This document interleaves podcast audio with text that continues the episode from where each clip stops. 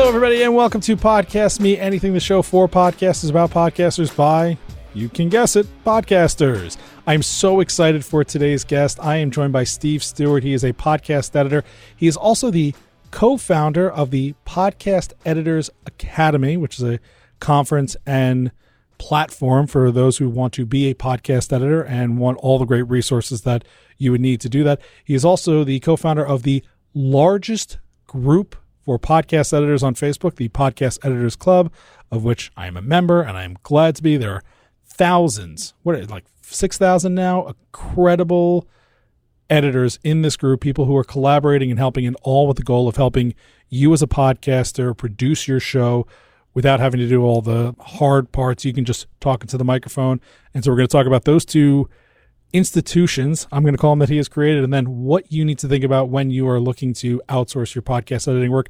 Steve Stewart, thank you so much for jumping on Podcast Me Anything today. Wow, I'm part of an institution. That's awesome. You're not part of an institution. You founded institutions. You have created institutions. So let's go back. First of all, right off the bat, we all know it's Mark Deal's fault. But how did what is the Podcast Editors Club? Why was that founded? And if you are in the business of producing podcasts, editing podcasts, why should you be in there? The club was my selfish desire to get away from all of the discussions and all the other podcast Facebook groups that said, "Hey, uh, I'm about to record my first interview over the internet. What should I use?" And all the stuff that podcasters and mostly newbie podcasters were asking. I wanted to talk more about the post production side. Nobody was really talking about the DAWs and the plugins and EQing and stuff like that.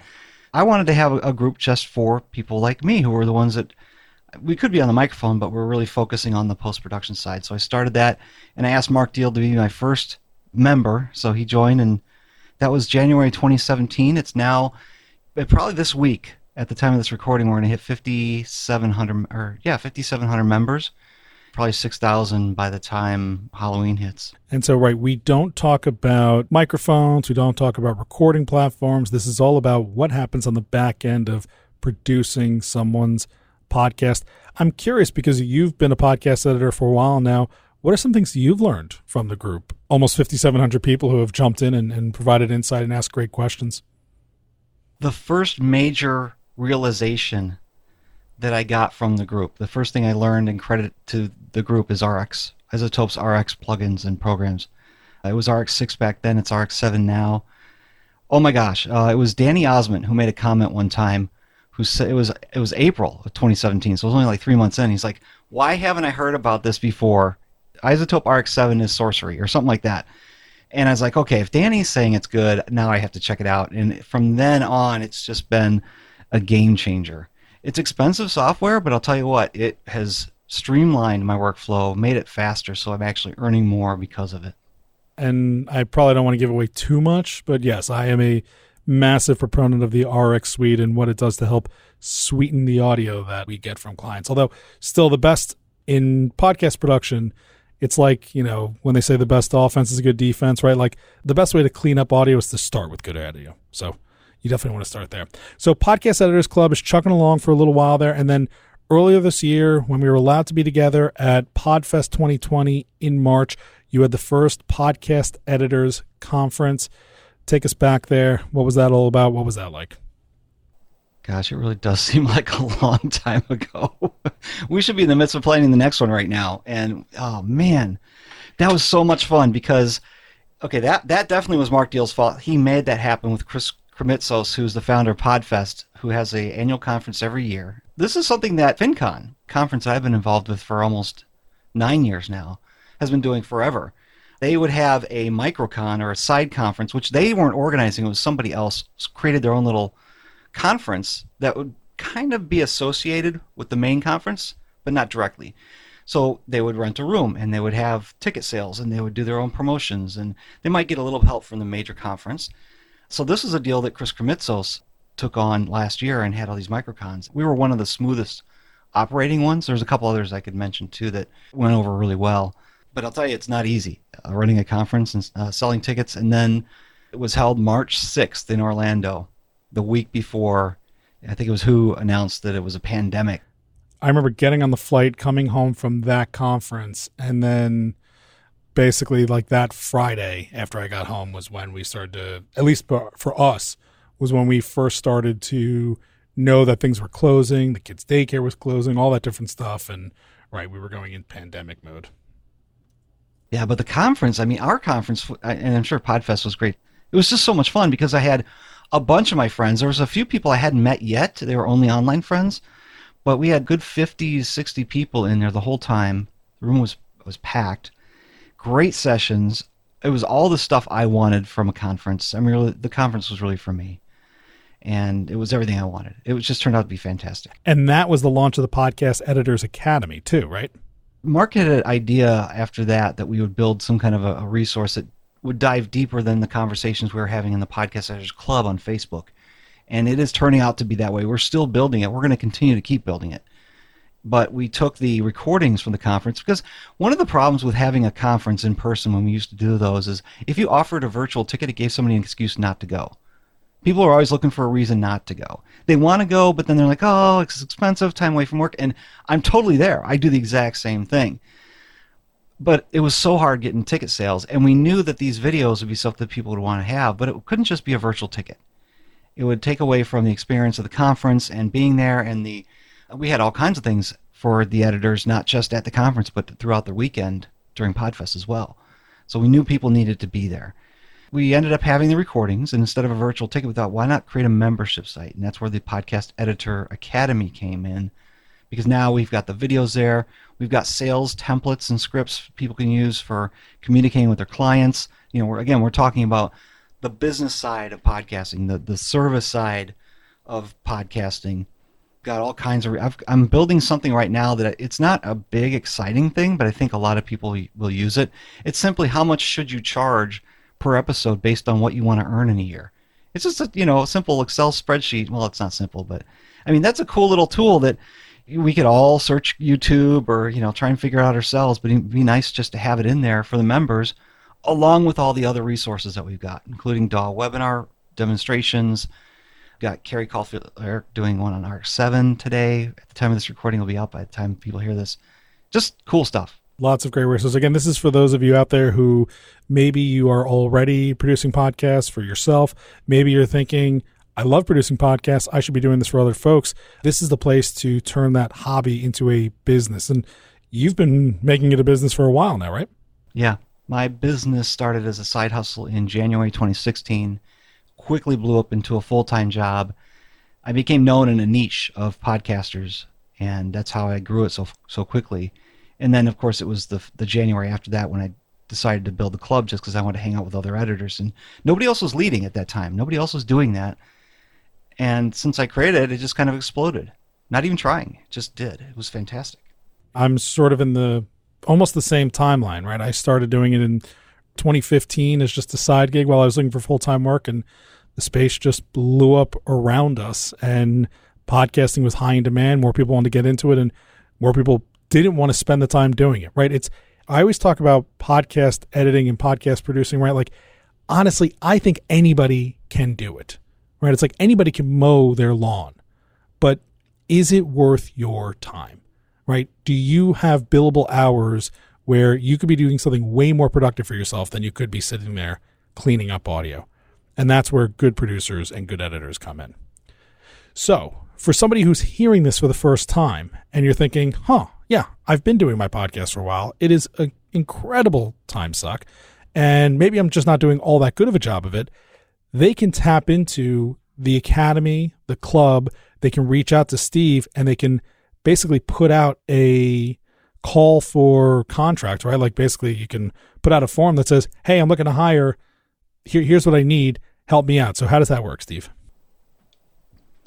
Yeah, it was a couple years ago when I realized people who are looking for editors need a, a way to sift through them. Because if you go into a Facebook group and say, "Hey, I need an editor," you're going to get pummeled with DMs, questions. You won't have time for anything else but to answer all these inquiries from strangers all across the world. So, since I had this community, I thought, well, this is great. Let's just create what I call a job opportunity for podcast editors who are in my club.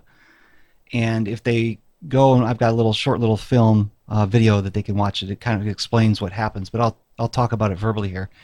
You basically create a Google form and you ask questions of the person you want to hire as your editor. So you ask questions like, you know, what's your rate? What's your turnaround time? Uh, what's your experience level? How long you've been doing this stuff like that. One of the questions I really like to put in there is, you know, how many episodes do you produce on an average month? That gives somebody the idea, you know, if they're doing one a month, well, I guess you'd say four because that's one a week, four a month, they could just be doing their own.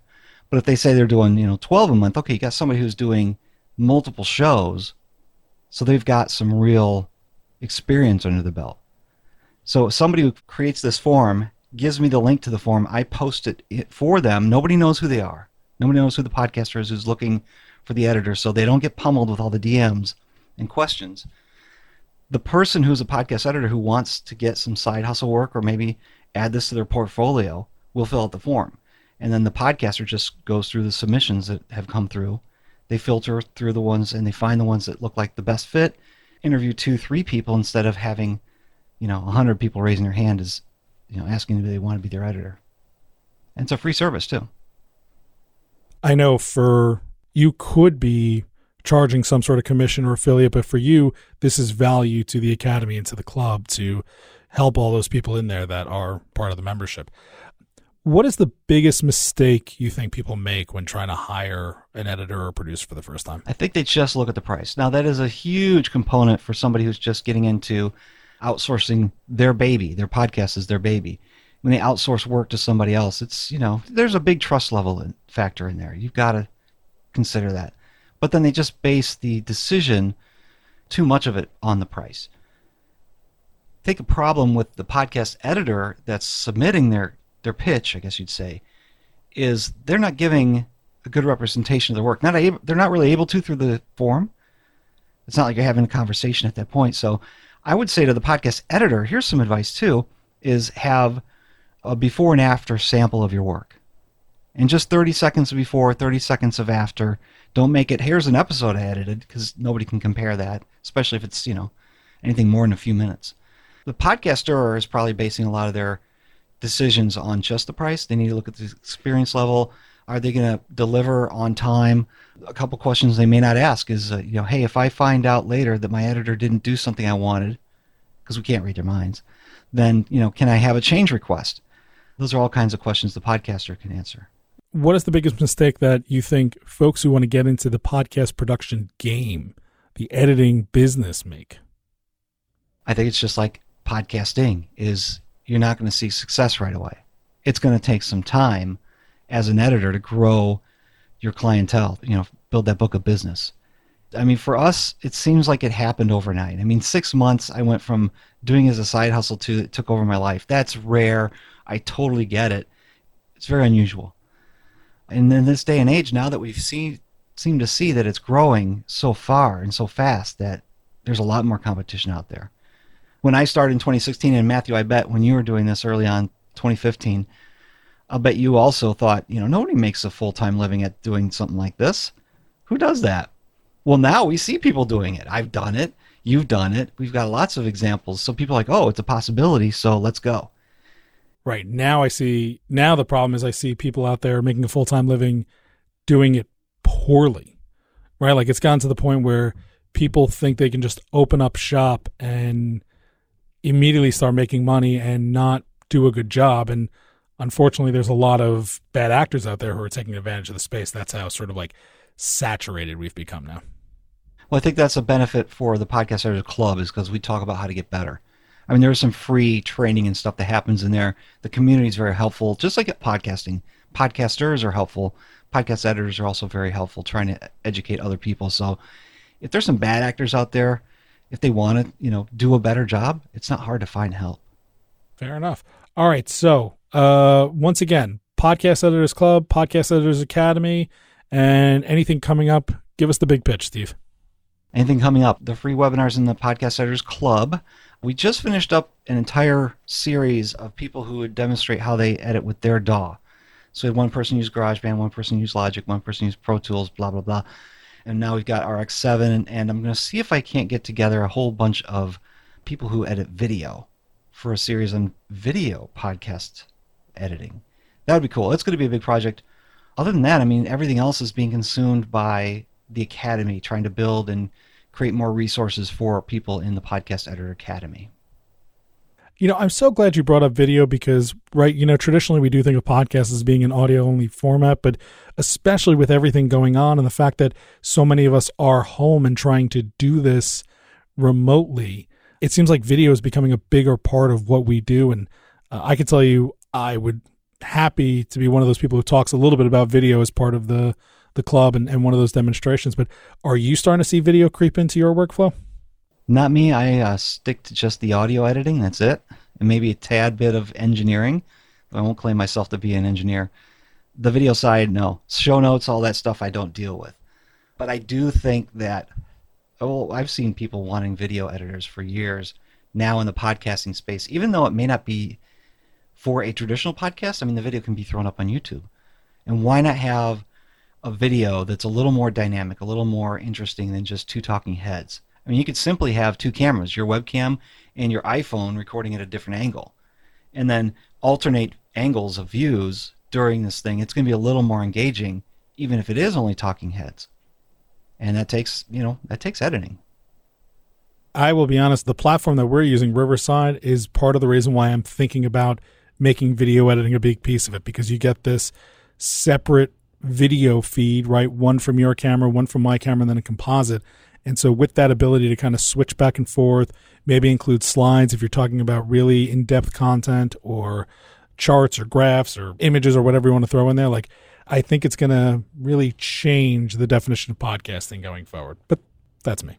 What's your affiliate link for Riverside? Come on, tell us. Uh, you know, I don't actually. I have like a referral link. I don't. It's not a, an official affiliate link, but I'll make sure to put the link for my Riverside link with the show notes here for Steve, as well as links to the Podcast Editors Academy, the Podcast Editors Club on Facebook, as well as a link to Steve's personal business. He is a fantastic individual, and especially if you're in the personal finance space, if you have ever heard of FinCon, know what FinCon is, thought about going to FinCon, you've probably already seen him and his work. You've probably associate with some of his clients, whether you listen to their shows or maybe you've been a guest on their show or, or something like that.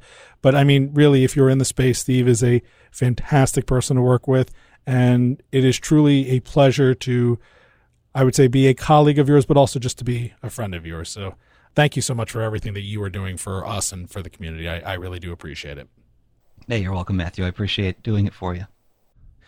Well, we have been chatting again with Steve Stewart, co founder of the Podcast Editors Club on Facebook, co founder of the Podcast Editors Academy, all of which would not have happened if it weren't for the fault. Yes, we are going to use the same the term fault because I know he would appreciate it of Mr. Mark Deal, who we'll have to have on at some point too. Steve, thank you so much for joining us here on Podcast Me Anything. Thank you.